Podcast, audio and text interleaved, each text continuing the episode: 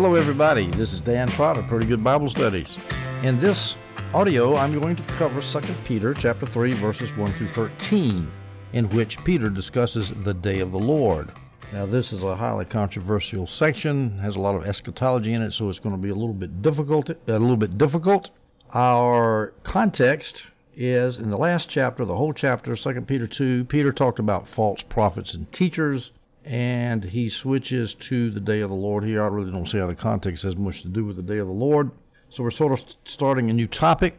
We'll start with verse 1, 2 Peter 3. Dear friends, this, this is now the second letter I have written to you. In both letters, I want to develop a genuine understanding with a reminder. This is the second letter. What are some options as to what the first letter was? First Peter immediately comes to mind. The NIV Study Bible mentions that, but doesn't affirm it. In fact, says that there's some reasons to doubt that 1 Peter is the previous letter because 1 Peter cannot accurately be described as a reminder. Well, I don't know if that's true or not. I haven't really examined that because it doesn't really matter to me. So 1 Peter may or may not be the first letter that he's talking about here. But the main point is is that he's written them twice to remind them twice. He's re-emphasizing his point that he made in the earlier letter. And this is and this exhibits the truth that Christians who know the truth always need to be reminded. You and me both. It's just hard to keep it all in our tiny little brains. 2 Peter 3 2. It's the middle of a sentence, so let me go back to verse 1. I want to develop a genuine understanding with. I have written to you. Let's, let's do it this way. Verse 1 I have written to you, dot, dot, dot. Verse 2 So that you could remember the words previously, previously spoken by the holy prophets in the command of our Lord and Savior given through your apostles. Now, prophets those are the ones who wrote the Old Testament. And apostles, those are the ones who wrote the New Testament. So Peter here, as the NIV Study Bible points out, Peter places the Old Testament prophets and the New Testament apostles on the same plane. And we would say it's like this Remember the words given to you in the Bible. Old Testament prophets, New Testament apostles. So Peter is saying, remember the words spoken by the prophets in the Old Testament. They had the Old Testament canon, but then and the command of the Lord and Savior given through your apostles. They had some of the New Testament letters were passed around, I'm sure. Now, Peter has a high view of the holy prophets and a high view of the apostles. He says the commands of Jesus came through those apostles. That's how we get them. And it's amazing to me to see how many people today denigrate the words of the apostles. These apostles were sent by Jesus just like the Old Testament prophets were sent by God. A word from an apostle is a word from Jesus.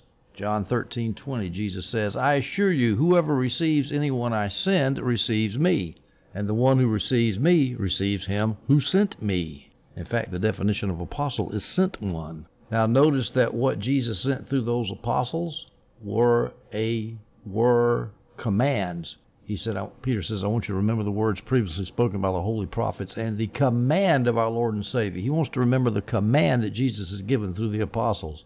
A command, folks, is not a suggestion. What command is being referred to? John Gill says it's the gospel in general because Jesus commanded the apostles to preach the gospel, and so that's the command. The command to spread the gospel. The Great Commission. Remember the go- remember that command because from that command sprung the gospel. So remember the gospel, basically. John Gill suggests another command that Jesus is talking about that Peter wants his readers to remember to love one another. John 13:34. I give you a new command: love one another, just as I have loved you. You must also love one another. John Gill has another option as to what command Peter is referring to the instructions, the directions, and the predictions concerning the day of the Lord, which he's going to talk about, which Peter is going to talk about here in a few verses.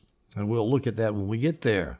We read in Jude 1 17 and 18, the parallel book to 2 Peter. But you, dear friends, remember what was predicted by the apostles of our Lord Jesus Christ. They told you in the end time there will be scoffers walking according to their own ungodly desires. So that was a command that the apostles had given. Look out for the scoffers, and Peter's going to talk about scoffers here. So I don't know what Peter was specifically referring to, but we can just say whatever command that Jesus gave through the apostles, there were lots of them. We're supposed to obey them. We're supposed to remember them, and remember means just don't remember them in our heads. It means to remember them in order to do them. We go to verse 3, 2 Peter 3. First, be aware of this scoffers will come in the last days to scoff, living according to their own desires. There are other scriptures that say the same thing about scoffers in the last days. Jude 1:18 in the end time there will be scoffers in the end time, that's the last days, there will be scoffers. walking according to their own ungodly desires. 1 Timothy 4 1. Now, the Spirit explicitly says that in later times, last days, some will depart from the faith, paying attention to deceitful spirits and the teachings of demons. 1 John 2:18 Children, it is the last hour, and as you have heard, Antichrist is coming. Even now many antichrists have come. We know from this that it is the last hour. So the idea of last days is connected with scoffing antichrist, deceitful spirits, teaching of demons, bad stuff. But now we approach the $60,000 question what is last days? Well, if there's some options as to what last days means, I'm going to give you five. It could mean the end of the Jewish state. Jamieson Fausset and Brown says the very fact that there were scoffers at that at the time Peter was writing helps confirm this because Peter was writing in the 60s, which was right before the end of the Jewish state, which which occurred in AD 70 when the Romans burnt the city down. Adam Clarke says this the last days probably refer to the conclusion of the Jewish polity, which was then at hand. Well, that's what I think it means, so I'll just leave it there. Some people say the last days is the end of the gospel age, the age of the church, 2,000 plus years from the time that John wrote. Why would Peter be telling his readers to be aware of scoffers that are going to be coming 2,000 years later? Even though he was talking to his readers who were enduring the scoffers at the time they lived. So I don't believe it can be the end of the gospel age and the end of the church. Some people say it's even further than that, the end of the world. The end of the world to me is the end of the gospel age. Some people said it's the last hour of the apostolic age, not the last hour of the Jewish state, but the last hour of the apostolic age. Well, the problem with that is Peter was writing in the 60s. John lived long after the 60s. So the end of the apostolic age was not there. The NIV Study Bible says the last days is the whole period between Jesus' first coming and second coming. Here's some scriptures the NIV Study Bible uses to try to prove this. Acts 2:17. This is the at the at Pentecost when Peter was quoting Joel's sermon, Joel's prophecy. And it will be in the last days, says God, that I will pour out my spirit on all humanity. Then your sons and your daughters will prophesy, your young men will see visions, and your old men will dream dreams. Well, to me, Joel was talking about the last days being at the end of the Jewish age because the new age was just getting ready to start with Pentecost. But the NIV Study Bible carries it on further from Pentecost and carries it all the way out through the church age until the end. Well, if that's true, then that means there are going to be dreams and visions all the way to the end. What does that do to cessationism? Well, okay, I'm not a cessationist, so that's not going to bother me too much to, to carry it to the end. But I must say, what was Peter referring to when he was quoting Joel? He was not quoting the, the old church age. He was referring to the end of Jerusalem when he spoke. He was referring to Pentecost. He's, he looks around, everybody's speaking in tongues, walking around as if drunk, and all that. And then he says, in the last days, he's, he's pointing to events at Pentecost, and he refers that to the last days. So we're going to take it that the last days means the end of the Jewish state. There are other verses. Well, let me give you some more verses suggested by the NIV Study Bible to prove that last days means all the way through the church age. 2 Timothy 3.1. But know this, difficult times will come in the last days. Why cannot be the last days of the Jewish age? Why does it have to be the whole church? Was Paul warning Timothy personally, or was he warning the whole church during the church age? He was writing to Timothy, telling him to look out. This is what you're going to face here before the Jews go down and we get free from their persecution. Hebrews 1 2, in these last days he has spoken to us by his Son. NIV Study Bible says that's all the way through to the end of to the second coming of Jesus. But it says in these last days God has appointed him heir of all things. Jesus has already come in these last days, the last days he was talking about at the time he was writing.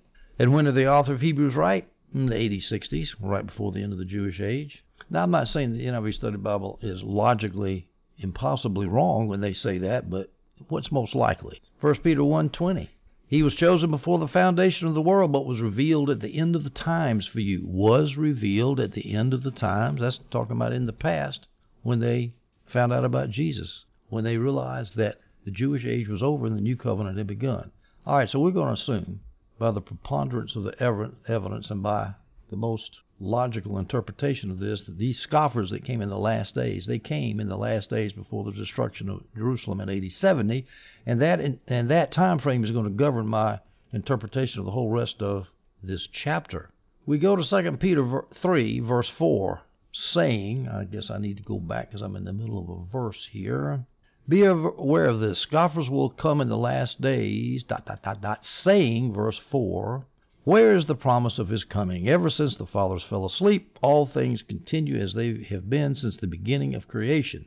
Where is his coming? Now, of course, we've got to talk about what coming is. Well, let's just talk about it now. There's two options coming to judge Jerusalem in AD 70. That's the correct option. The other option is the second coming.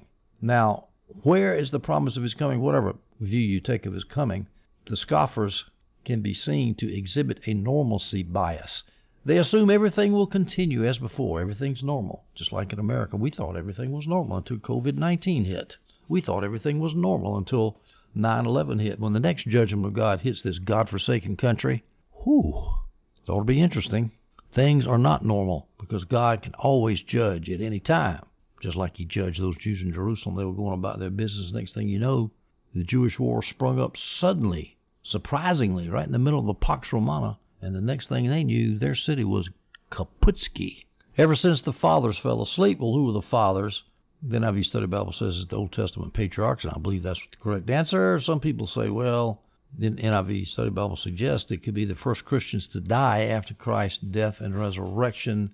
I don't know. When you hear a Jew talk about the fathers, who's he talking about? He's talking about the patriarchs, the Old Testament patriarchs. He's not talking about Stephen or James, the brother of John, those early Christian martyrs. All right, so ever since the fathers fell asleep, ever since those old Abraham, Isaac, and Jacob, Jacob and Joseph all died, which was what a couple thousand years before then, well, a millennium or so before then, a millennium plus BC. Everything's going along. So why do you think? Why do you think Jerusalem's going to go down in AD 70 very shortly? Why do you think that? You notice the scoffers are pointing to two long periods of time. Ever since the fathers fell asleep, that was mid second century, second millennium BC. That's a long time. 1,500 years. But how about this? Things continue ever the way they've been ever since the beginning of creation. And who knows how long ago that was, but that was a long time ago. Everything's the same. All things continue. That means all things in the natural world because that's what we look around and see. And that's basically as far as scoffers ever look because they're usually materialist. We go now to 2 Peter 3, verses 5 and 6. They willfully ignore this. Long ago, the heavens and the earth were brought about from water and through water by the word of God through these water through these waters the world of that time perished when it was flooded. And so what Peter is doing is bringing up a bunch of other people who lived with a normalcy bias. They thought that the world was going to go on and on. And the next thing, whoa, where'd all this water come from? Busting out of the fountains of the deep and pouring out of the clouds of the sky. And the next thing you know, they were drowned. They were dead. Peter's pointing out the suddenness of judgment that can come when people are least expecting it. Now, notice in verse 5, these people are said to willfully ignore this. These scoffers in Noah's time willfully ignored. Well, excuse me, that's not what the scoffers in Peter's time are willfully ignoring what happened back in Noah's time. They needed to look at Noah as an object lesson, and they're willfully ignoring it. Their own purpose, not opening their eyes to see that that judgment happened to unrighteous people very suddenly, and it's going to happen to Peter's contemporaries, unbelieving contemporaries also. They, they, they did it not through ignorance. They willfully ignored the examples of God's judgment in the past. And they also willfully ignore the fallacies of their own argument. They say that everything past has been the same all the way from creation until the time of Peter in the AD 60s. Well, that's not even true. Exactly how it, did everything continue as normal through Noah's flood? They knew about Noah's flood, and yet they say, well, everything's just like it was from creation. No, it was not. Now, there's an interesting, a difficult phrase here. Long ago, the heavens and the earth were brought about from water and through water by the word of God. That's talking about the creation story in Genesis 1 6 through 10. Then God said, Let there be an expanse between the waters, separating water from water. And I suppose that's what Peter means when he says the earth was brought about from water. In other words, it, it the land poked itself up from the water, from the deep, from the water that was covering the land and through water, and the land went through the water. That's the easiest way to look at it to me. However, that's not the only way you can look at it. The King James has it the earth standing out of the water and in the water. So long ago, the earth was standing out of the water as, as the land came up through the water, and it was in the water instead of through the water. And those prepositions are hard to translate.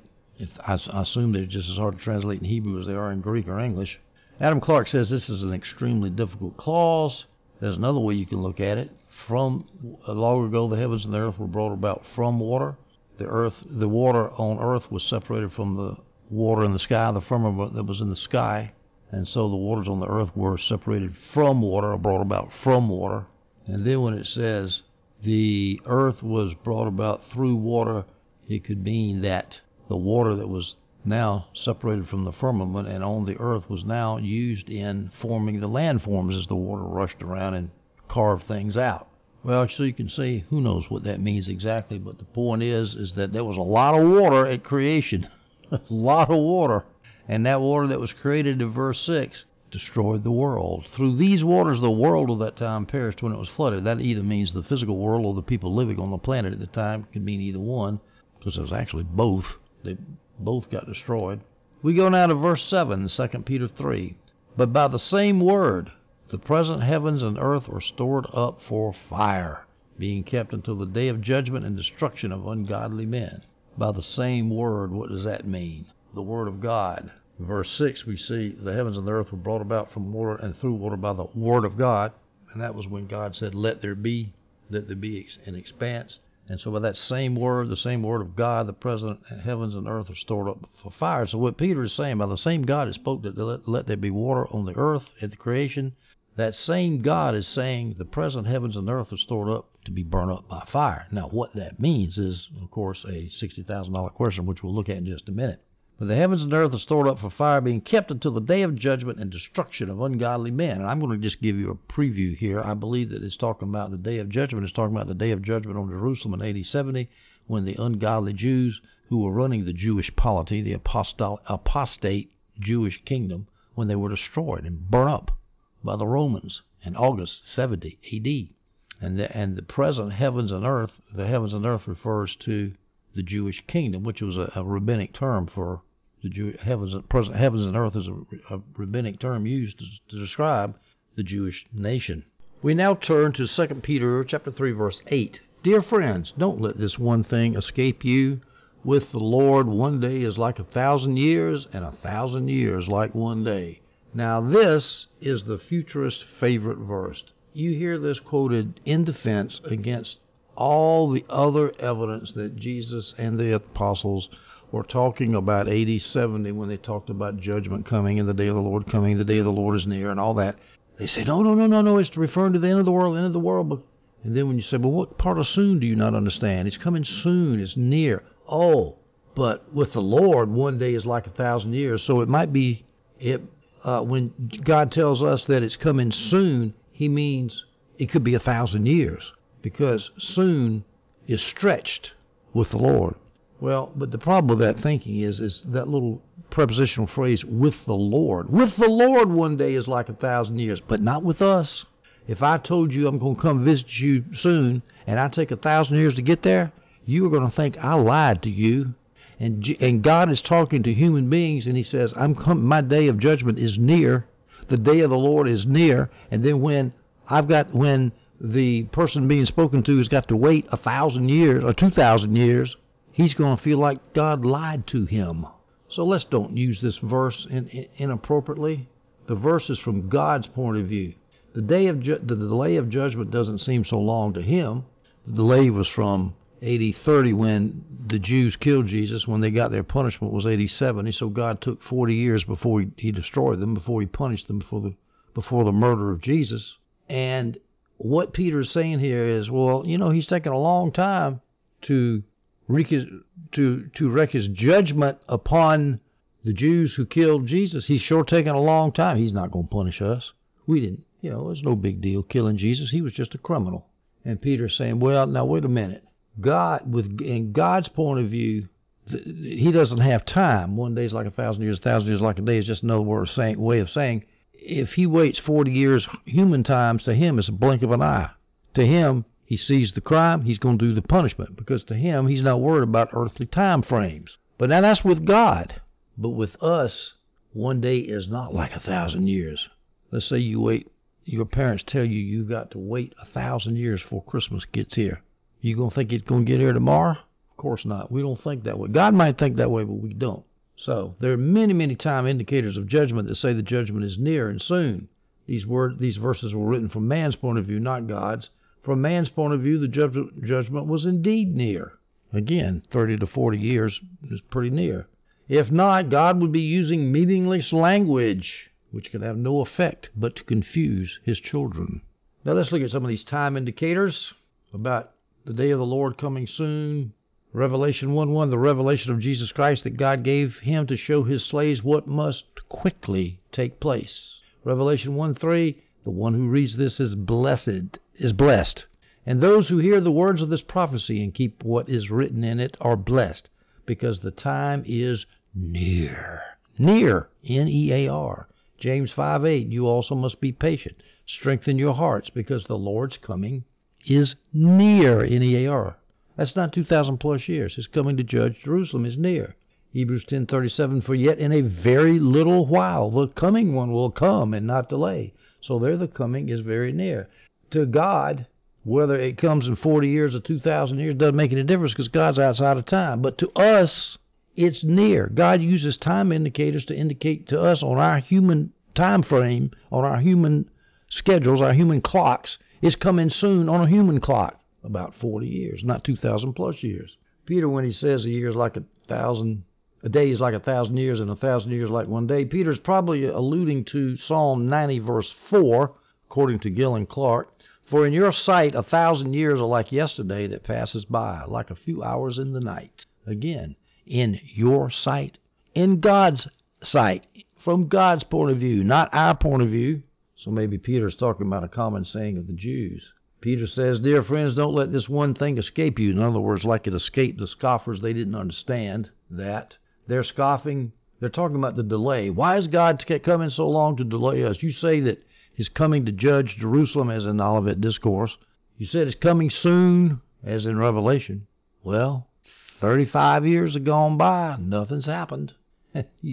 and Peter's saying, hey, God's not in any hurry. It might be a long time for you. Might be a delay for you, but with God, it's not. It's like a second's gone by because He's not subject to time like we are. When Peter says, "Dear friends, don't let this one thing escape you," he's trying to emphasize this important thing about the time, about the delay. Where's where's this judgment that Jesus was talking about on the Olivet Discourse and what you Christians keep talking about? 2 Peter 3 9, the Lord does not delay his promise, as some understand delay, but is patient with you, not wanting any to perish, but all to come to repentance. Now, what he's saying is, is that this delay, the fact that Jesus had not come to tear the temple down, one stone not standing upon one another, which Jesus said would come before that generation that he was speaking to passed away. Well, that hadn't happened yet, but his promise, his promise to come judge the uh, nation in 87, as, 80, as John Gill refers that promise to, the Lord does not delay his promise. It's not delayed. Hebrews 10:37 For yet in a very little while the coming one will come and not delay. In a very little while. Hebrews was written in the 60s AD. God is not delaying as some understand delay. In other words, God's not delaying it, but these scoffers who were saying, "Where is where is Jesus' coming that was promised in the Olivet Discourse, and which you Christians keep talking about? Where is it?"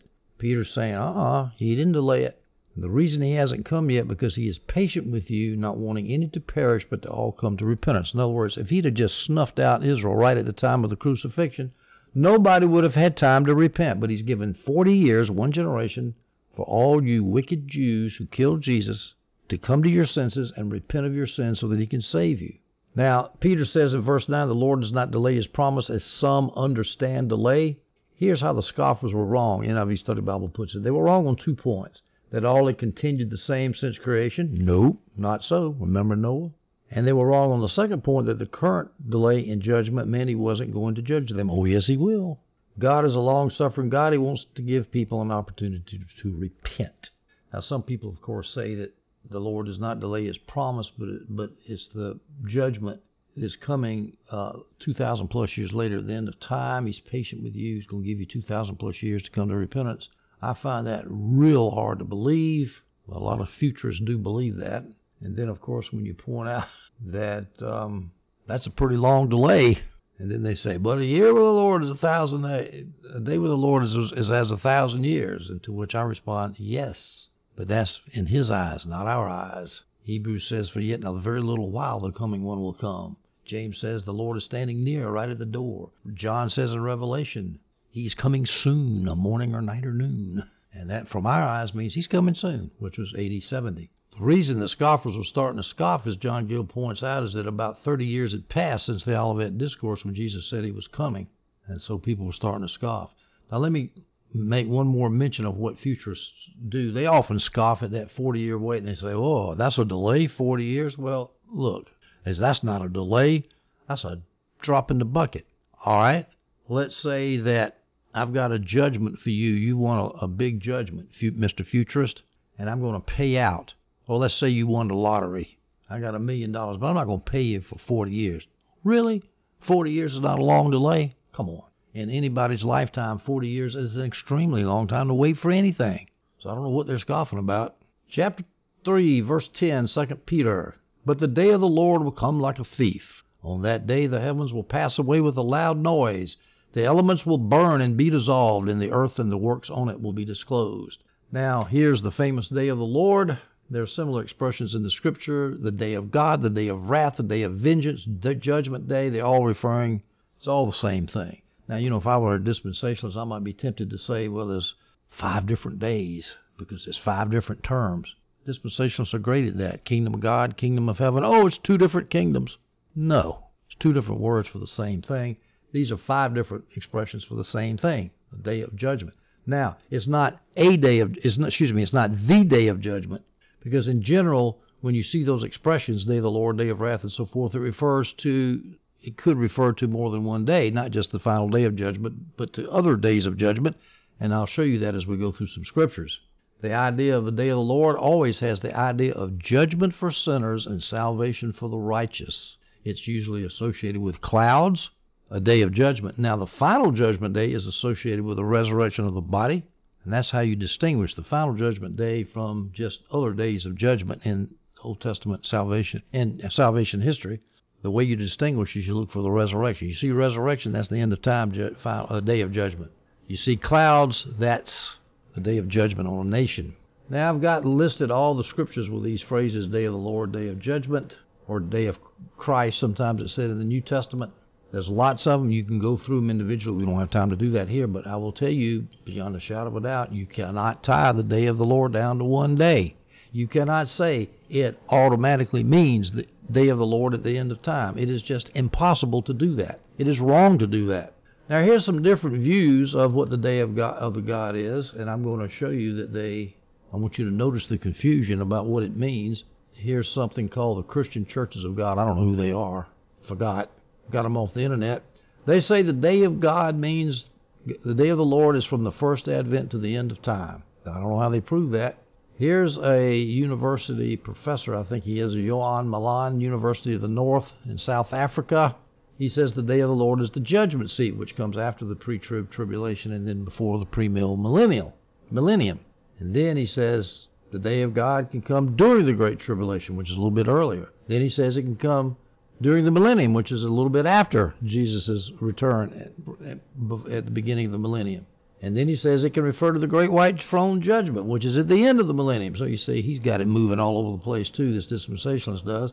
Now I've got a quote from a heretical preterist, a, a time, an opinion from uh, David Green, who's a heretical preterist, who says that everything happened in AD 70 and he says that this day of God refers to judgment on Jerusalem in AD 70. I hate to quote an heretical preterist. Orthodox preterists believe the same thing, actually.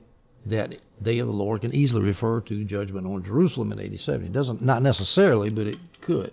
Could mean that. Now I'm going to give you, let's see, 5, 6, 7, 8, 9, 10, 11 examples of, in the scriptures, where the day of the Lord does not refer to the end of the world. I want to drive this point home. Isaiah 13, 6, 9. Wait, for the day of the Lord is near. It will come as destruction from the Almighty. Behold, the day of the Lord is coming. Isaiah, obviously, there in Isaiah 13, 6 and 9, was referring to the day of the Lord as a day of judgment against Babylon. Isaiah 34, 8. For the Lord has a day of vengeance, a year of recompense for the cause of Zion. That was a prophecy against Edom. The day of the Lord for Edom was not the end of the world. Jeremiah 46:10 For that day belongs to the Lord God of hosts, a day of vengeance, so as to avenge himself on his foes. There Jeremiah is preaching that the day is coming against judgment, against Egypt. The day of vengeance, a day of the Lord is going against Egypt. Ezekiel 30, verses 3 and 4. For the day is near, even the day of the Lord is near, a time of doom for the nations. A sword will come upon Egypt, and anguish will be in Ethiopia. When the slain fall in Egypt, they will take away her wealth. So that's judgment on Egypt. Joel 2, verses 1 and 2, and verse 31. For the day of the Lord is coming. Surely it is near, a day of darkness and gloom. The sun will become dark the moon red as blood, you know, the overwhelming and terrible day of the Lord comes. Now, Joel wrote that about 830 BC, and there's no references to whether it's Assyria or Babylon that's coming. Some commentator somewhere I read said that that's, that Joel was referring to the surrounding pagan nations at that time were about to come on Israel, but at any rate, it's not talking about the end of the world. Now, we know from Acts 2 that Joel was fulfilled in the first century, not the end of the world. Acts 2:20. The sun will become dark, the moon red as blood before the overwhelming and glorious day of the Lord will come. And there in Acts 2 in Acts 2 when Peter's speaking, he's talking about the glorious day of the Lord coming. That's probably referring to AD 70 because that's the day of judgment. AD 30 was good news, Pentecost. So I suspect that Peter is looking ahead a little bit to the judgment, at least prophetically, looking ahead to the judgment on Jerusalem. Amos 5:18 Alas, you who are longing for the day of the Lord, for what purpose will the day of the Lord be to you? It will be darkness and not light. Amos is probably preaching against Assyria. He doesn't mention Assyria, but that's probably who he's talking about. Here's the Encyclopedia Britannica says this quote, he, Amos, accurately foretold the destruction of the northern kingdom of Israel, although he did not specify Assyria as the cause. So we'll assume he's talking about Assyria because he says the northern kingdom's going down. What purpose will the day of the Lord be to you? It will be darkness and not light. You're going down. Obadiah 15, for the day of the Lord draws near on all the nations. And more specifically, he was talking about Edom being having to face the day of the Lord, a day of judgment. Zephaniah 1:14, the Lord's day of judgment is of judging is coming soon. It is near and coming fast. The cry will be very sad on the day of the Lord. Even soldiers will cry. Gleason Archer, the famous Old Testament scholar, says that this probably refers to the Scythian invasion about 630 BC on Assyria. Excuse me, on Israel. I'm not sure. Actually, let me back that up a minute. I'm not sure what Archer's talking about there. Scythian invasion upon whom? Probably upon the Jews. I'm not. I'm not familiar with what he's talking about. But anyway, the point is, it's not the end of the world. Malachi 4 5, but I will send you Elijah the prophet before that great and terrifying day of the Lord's judging. That was fulfilled in AD 70. How can we prove that? This is kind of fun to do. First of all, Elijah is John the Baptist, as, I, as you know. Gabriel said John the Baptist was Elijah, Luke 1:17, and he, John the Baptist, will go before him in the spirit and power of Elijah to turn the hearts of fathers to their children. This is the angel Gabriel announcing to, I think it was to um, John's father, Zacharias. I think that's who this is talking to. He'll turn the uh, Gabriel continues that John the Baptist will turn the hearts of fathers to their children and the disobedient to the understanding of the righteous to make ready for the Lord a prepared people. All right, so John the Baptist is coming in the spirit of Elijah, and Jesus also said the same thing, Matthew 11:14. If you're willing to accept it, he, John the Baptist, is the Elijah who is to come. All right, so we know Elijah is John the Baptist. Malachi 4:5, I will send you Elijah the prophet, John the Baptist, before that great and terrifying day of the Lord's judging. Well, what great day of the Lord came right after John the Baptist? John the Baptist came right before what day of the Lord? AD 70. And confirming that is what Malachi says in the next verse after verse 5 in Malachi 4. In Malachi 4 6, he says, And he will restore, Elijah will restore the hearts of the fathers to their children, and the hearts of their children to their fathers, lest I come and smite the land with a curse, with a ban. Now, because I guess that the hearts of the fathers and children of most of the Old Testament unbelieving Jews were not restored, the land was smitten with a curse, with a ban. Ban is a technical Old Testament term for a complete destruction by fire, which is exactly what happened in AD 70 because the unbelieving Jews, people's hearts weren't turned. Christians were, but not the unbelieving Jews. Oh, that's a little rabbit trail. But the point is, is Malachi 4 5, the great and terrible day of the Lord's coming, is obviously not talking about the end of the world. 2 Thessalonians 2 2 through 3. Do not become easily upset in your thinking or afraid if you hear that the day of the Lord has already come. The day of the Lord will not come until the turning away from God happens and the man of evil who is on his way to hell appears. Now, if the day of the Lord here in this passage in 2 Thessalonians 2, verses 2 and 3, if that day of the Lord refers to the end of the world, how could the Thessalonians think that it had already come? The day, end of the world, day of the Lord? I mean, it's going to be this, it's going to be Jesus coming back and second coming, resurrections of the dead everywhere. I mean, sound of a trumpet. Everybody's going to be caught up to be the Lord in the air. How in the world could the Thessalonians think the day of the Lord had already come? Because they didn't see all that. So that day of the Lord cannot refer to the end of the world. All right, so I think I've proven beyond a shadow of doubt and to a reasonable certitude and to a moral certainty that day of the Lord does not have to refer to the end of the world. In fact, most of the time it does not. Now, I mentioned earlier that the day of the Lord is associated with clouds. This is judgment days of the Lord. Ezekiel 33, For the day is near, even the day of the Lord is near. It will be a day of clouds, at the time of doom for the nations. That's not referring to the end of the world.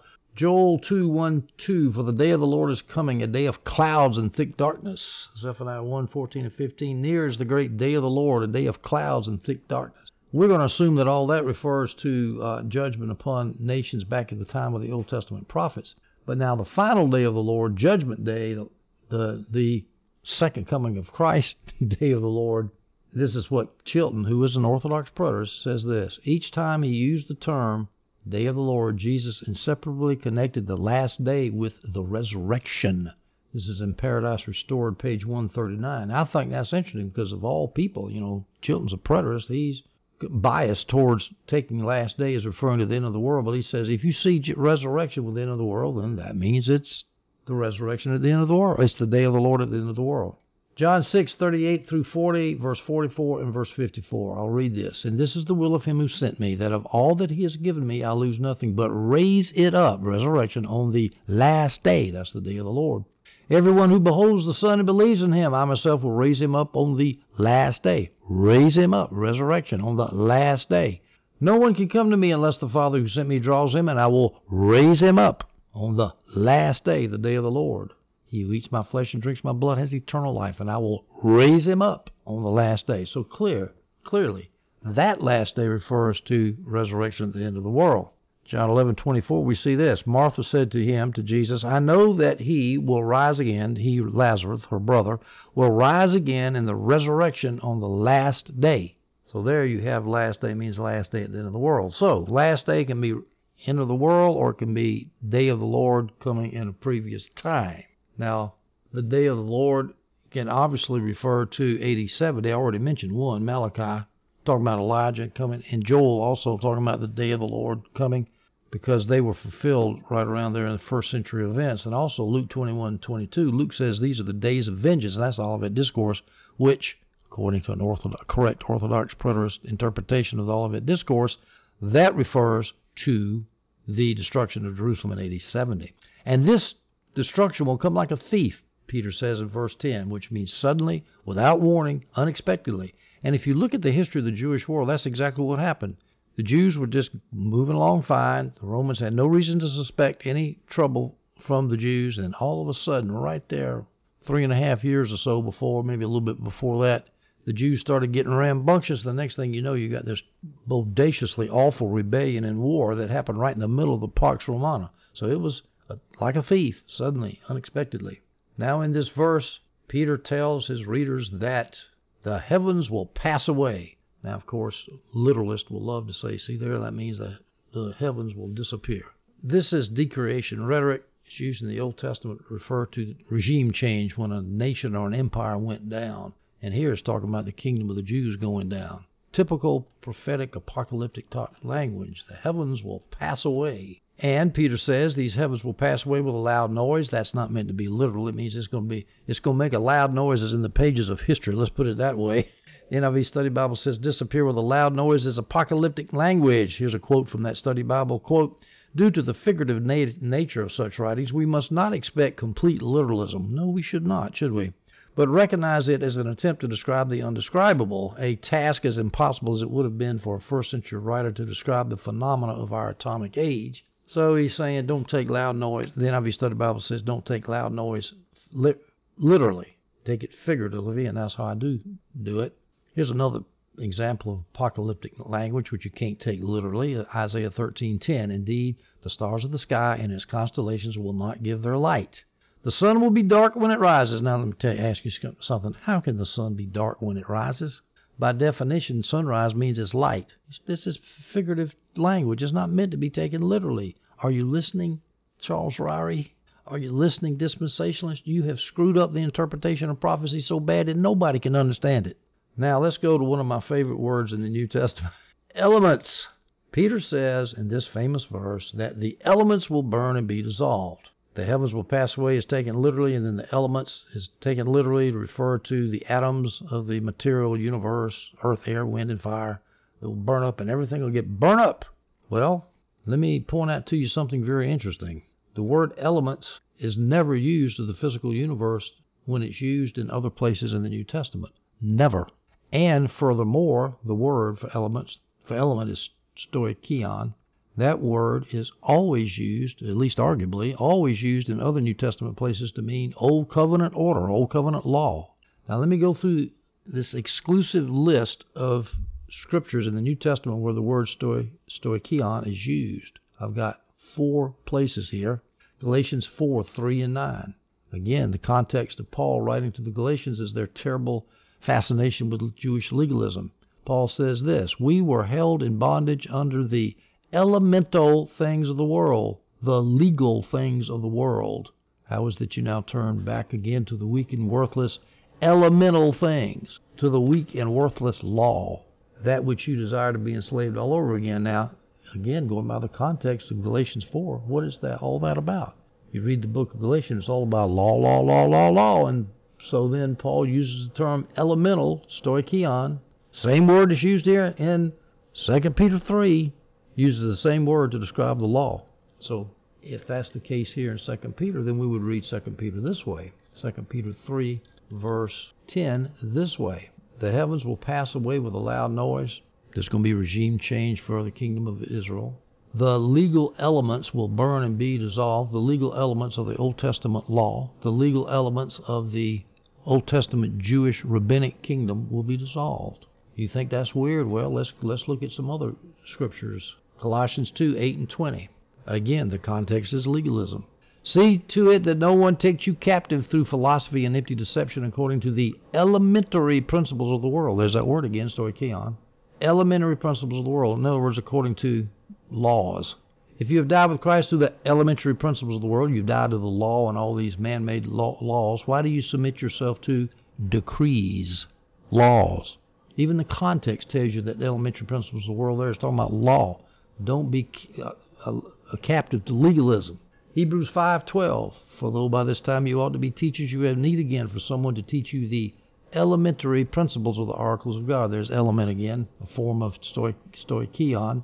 Chilton says this, David Chilton, quote, In context, the writer is clearly speaking of Old Covenant truths, especially since he connects it with the term oracles of God, an expression generally used for the provisional Old Covenant revelation. So Hebrews 5:12. Let's read it again. For though by this time you ought to be teachers, you have need again for someone to teach you the the basic legal principles of the Old Testament law. Has nothing to do with the physical elements of the universe. You remember the author of Hebrews is writing to Jews who would know the Old Testament and they would have trouble moving on to the New. And he says, You haven't even got the basic principles of the Old Testament law down yet. Hebrews 6:1 Therefore leaving the elementary teaching about the Christ, again the Old Testament teaching would be the Old Testament prophecies about the Christ or Old Testament types about the Christ. Leave that. Get on to the let us press on the maturity go on to the new covenant. Now, if you think that that's a weird interpretation, look at the look at how the word is used uh, else in this in in other places in the New Testament. I don't have the quote with me, unfortunately, but the famous Puritan theologian John Owen, 16th century, he was a Cambridge professor of theology, Cambridge, England, University of Cambridge. He took exactly that position. Exactly. And he was a heavy hitter, folks. So this is not an off the wall interpretation. I believe it to be completely right on its surface. Now I want to tell you another thing too. There's problems with taking taking elements as physical elements burning up, and that's why I prefer the the interpretation that says it's referring to the legalism of the Old Testament that's being burned up. Now, the NIV Study Bible has got two possible meanings of what element might mean. It could be physical elements, earth, air, fire, water, or it could be heavenly bodies. Well, let's take heavenly bodies first. And see how that works. 2 Peter 3:10 The heavenly bodies will burn up and be dissolved in the earth, and the works on it will be disclosed. And uh, on that interpretation, the stars will fry, the earth will remain. Why would God fry the stars and leave the earth? I don't know. That seems to me to be somewhat off the wall. The other view the NIV Study Bible suggests is that the elements refers to earth, air, fire, and water. In other words, the physical elements of the universe. Now, if that's view, if that view is correct, let's read 2 Peter 3:10 this way: the elements, the earth, the air, the sky, the water, and all the atoms and molecules of the universe will burn up and be dissolved. Well, what's the problem with that? Because the very next phrase says, and the earth and the works on it will be disclosed. How are the earth and the works on it going to be disclosed when it's all burned up? Beats me. Not only that, how's anybody going to live? If at the end of the world we, you know, we enter into the final state and we get our resurrected bodies, God's going to fry us first, burn us up, where, where's he going to take all the people living on the earth at the end of the world? Is he going to put them out there and park them out there in space, burn the earth up, build a new, uh, create another earth, and then suck us back down from the holding holding place, the parking lot, and put us back on the earth? I don't think so. So I think that Peter is talking about the Old Testament Israel that's going down. As for example, when he says the heavens will pass away, that's typical uh, apocalyptic prophetic use of words when nations are destroyed. Decreation rhetoric. All right, let me look once more about the problem of what happens if the elements will be burned up is taken literally and it's talking about the earth and the sky and the stars and so forth. I've already mentioned the problem what happens to all the people on the earth if they burn up. If they burn up, how can they be judged? But there's another problem too. The earth is supposed to be renewed and released from its curse at the very end. Romans 8:21. The creation itself will also be set free from the bondage to decay into the glorious freedom of God's children. Really? But it's burnt up. How is that being set free from the bondage to decay? Well, John Gill sees the problem, and this is what he says The earth also will be purged and purified from everything that is noxious, hurtful, unnecessary, and disagreeable, though the matter and substance of it will continue. So he's saying, well, earth's not going to completely disappear, it's just going to get purified with fire. I don't know. That's not what the verse says. It says burn up. It doesn't say purified. It says burn up. Let me read that for you again. 2 Peter 3:10. The elements will burn and be dissolved. Well, I mean, I guess you could say the earth is, but how you how you going to purify the earth with fire? Get rid of all the sin and all the the earthquakes and the fire ants and the poisonous snakes and spiders and all that stuff. You know, the rats with fire. I don't think so. So let me give you what John Gill says. Now, this might not necessarily be his opinion. In fact, I don't think it is his opinion, but listen to what he says, quote, Some are of opinion that these words refer to the destruction of Jerusalem, and that's my opinion. And so the passing away of the heavens may design the removal of their church state and ordinances, in other words, the removal of the Jewish polity, and the melting of the elements, the ceasing of the ceremonial law, called the elements of the world. It's in Galatians 4 3, the verse I just quoted you. And the burning of the earth the destruction of the land of Judea, expressed in such a manner in Deuteronomy 29:33, and particularly of the temple and the curious works in that which will all burn up and destroyed by fire. My opinion exactly. So you see, this is not an off-the-wall opinion I'm giving you. As, and John Owen, the great Puritan theologian, said that was his opinion. I mentioned him earlier. I've got his quotation in another part of my notes somewhere. Unfortunately, I didn't copy it here. But he was of the same opinion that the burning up was the elements of the Jewish legalistic system, the Jew- Jewish system of law. As John Gill puts it, the Jewish polity. I like to call it the rabbinic apostate kingdom. 2 Peter 3:11 since all these things are to be destroyed in this way, all the Old Testament Jewish kingdom is going to be destroyed in this way, i.e. by being burned up. It is clear what sort of people you should be in holy conduct and godliness. Disaster and judgment tends to have a sobering effect, as you can imagine.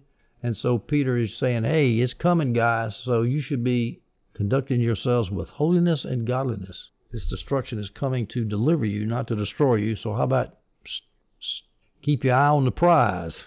Now, of course, the futurists say this is the the world is going to be burnt up, so that should in, should inspire us to holy conduct and godliness. I don't know. I've never been all that inspired to holy conduct and godliness, thinking about the future of the world being burned up.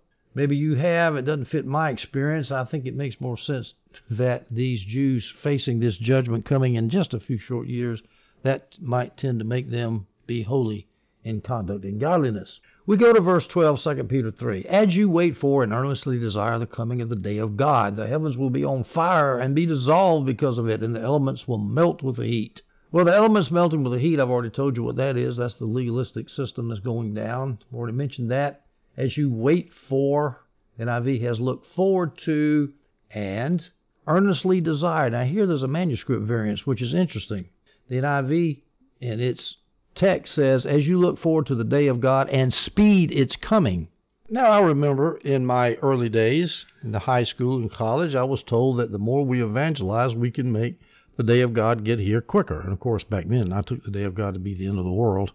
And I'm thinking, well, how can we adjust God's timetable by what we do? I thought that was a big theological problem, and I'm not the only one that thinks that. John Gill says, quote, the day is fixed for the coming of Christ, nor can it be altered, as his coming will not be longer, it cannot be sooner, which was exactly my opinion. So, I, so this was just a big mystery to me. How in the world can we affect when Jesus comes back? How can we speed its coming? How can we look forward to the day of God and speed its coming just by being more anxious for it to get here? Just like what we wish we get. We want it to come. We earnestly wait for it to come, and that speeds it up. Well, that doesn't make any sense to me. Well, then, uh, now I've discovered that there's a manuscript variance here. The NIV note has, or as you wait eagerly for the day of God to come, no mention of speeding up the day of God. Holman Christian Study Bible, no mention of the speeding up of the day of God. Well, that solves the problem, folks. Just take the manuscript variant that leaves out that speed up, because I can't make any sense out of that. Speeding up the day of God just because we wanted wanted to get here faster. Here's the famous commentator Alford who says the Greek may, and I'm emphasizing may, the Greek may mean hastening the day of God, but it doesn't necessarily mean that. So I'm not going to make it mean that because then I got all kinds of philosophical, theological problems of how we can speed up the day of God getting here. The day of God, of course, is the same thing as the day of the Lord. Now, it's an interesting point here about fire. The, the world will be burned up by fire. The heavens will be on fire.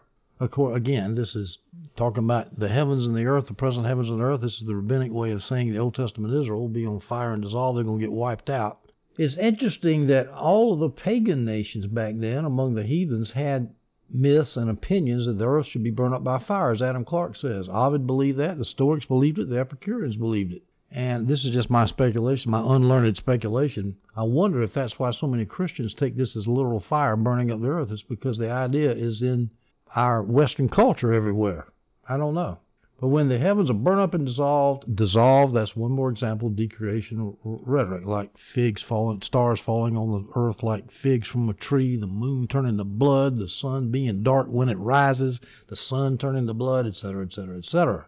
We go now to verse 13. We'll finish up this section, 2 Peter 3. 13. But based on his promise, we wait for the new heavens and a new earth where righteousness will dwell. Now, New Heavens and New Earth is taken two different ways. Futurists often, well, people split actually on this. Futurists make it refer to maybe the millennium, maybe the final state. Oh, they put it all over the place. Even some preterists do that. And some preterists say it refers to the new covenant.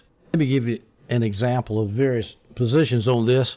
I'm going to break out the various millennial positions because they have different views in general. Premills split they say that new heavens and new earth can either mean the millennium or they say it might mean the eternal state after the millennium. Most premills say that this Second Peter 3 passage, the burning up of the elements and all refer, the new heavens and new earth, refers to the eternal state. And most see Revelation 21:1, the new heavens and the new earth coming. This is the New Jerusalem passage. The new heavens and the new earth refers to the eternal state because it follows the millennium in verse 20. Revelation, excuse me, chapter 20. And so then the new heavens and the new earth that comes after that in chapter 21 is said to refer to the eternal state. And you will hear that over and over and over again. That's the majority opinion because so many people are premills. So they mainly say eternal state, some say the millennium. Now, amills, most of them see the uh, new heavens and the new earth, which is mentioned in Isaiah, by the way, Isaiah 66. We'll look at that in a minute. But they say the new heavens and the new earth there in the Isaiah 66 is referred to the eternal state. In fact, most people, most Amil say that Second Peter is the eternal state, the one we're looking at here. The earth is burned up with fire. And most see Revelation 21:1, the new heavens and the new earth is the eternal state. Post mills, on the other hand, most of them see Isaiah 66, where the term new heavens and new earth is first introduced in the Old Testament. They see that as referring to a new spiritual creation, what I, what I call the new covenant.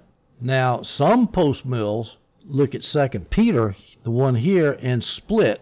Some say it's the eternal state, like Kenneth Gentry, who's not only a post mill, he's also an Orthodox preterist, and then David Chilton, who was a Orthodox preterist, but also a post mill. He says it's the new covenant.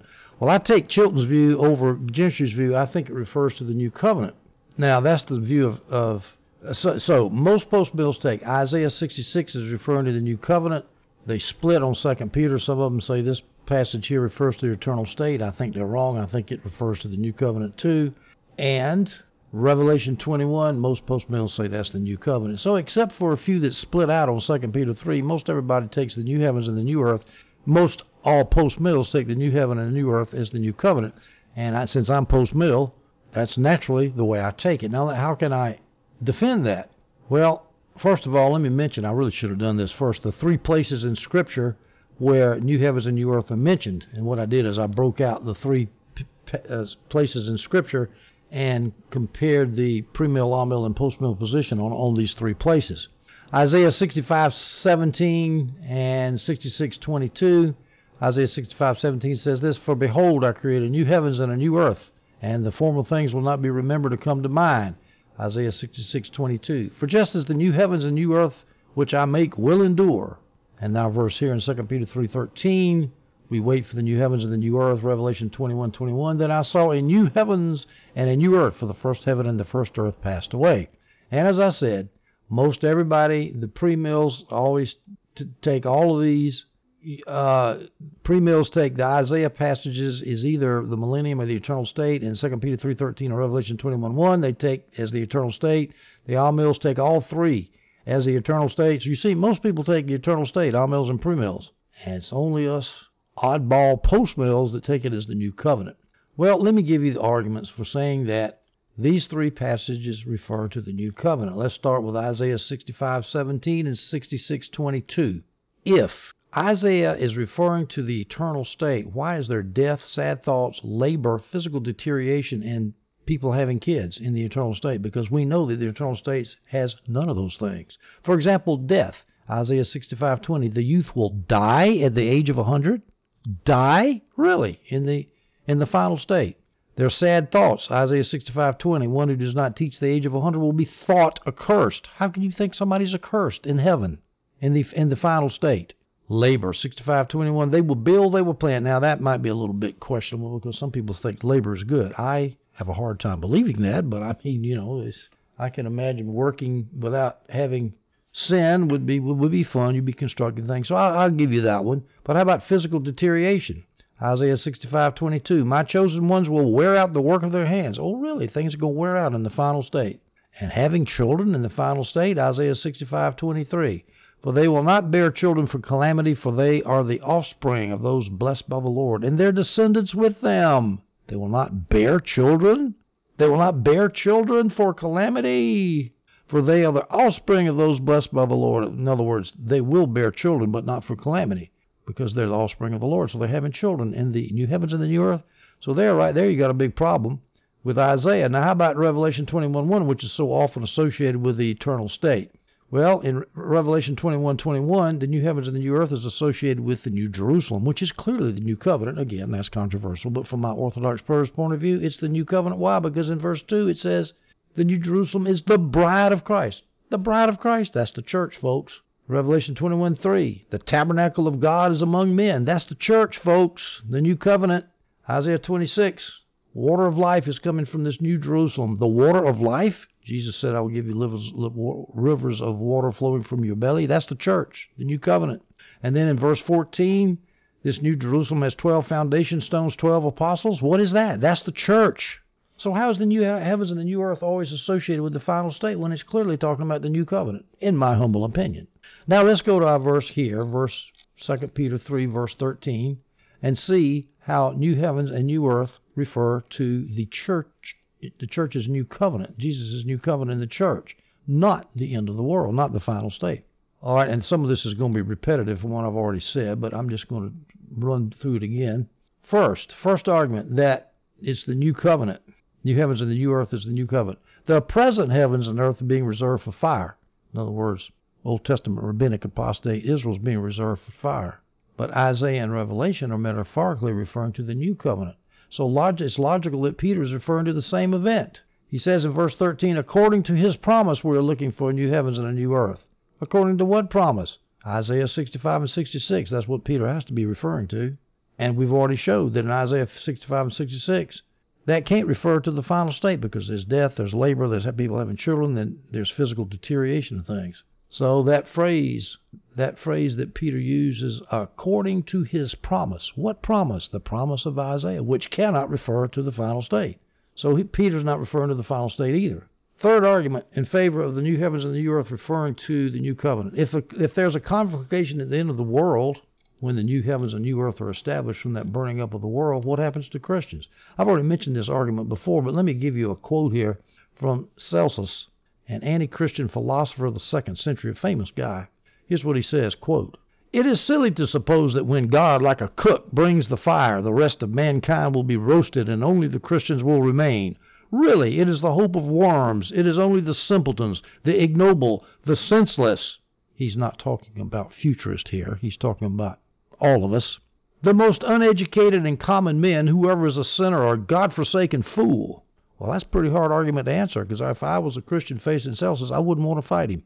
Fourth argument, the new heavens and new earth refers to the new covenant in our present church age. Last days, as we've gone through and showed you, last days usually does not mean the end of the world unless the resurrection is accompanied with well, that's with the day of the Lord, unless, uh, but last days, as we've seen by many places, such as Hebrews 1 2, refers to the new covenant. It refers to the end of the Old Testament polity, the Old Testament order, the apostate rabbinic Jews. It's the end of them, which means it's the establishment of the new covenant. So, new heavens and new earth would be after the last days.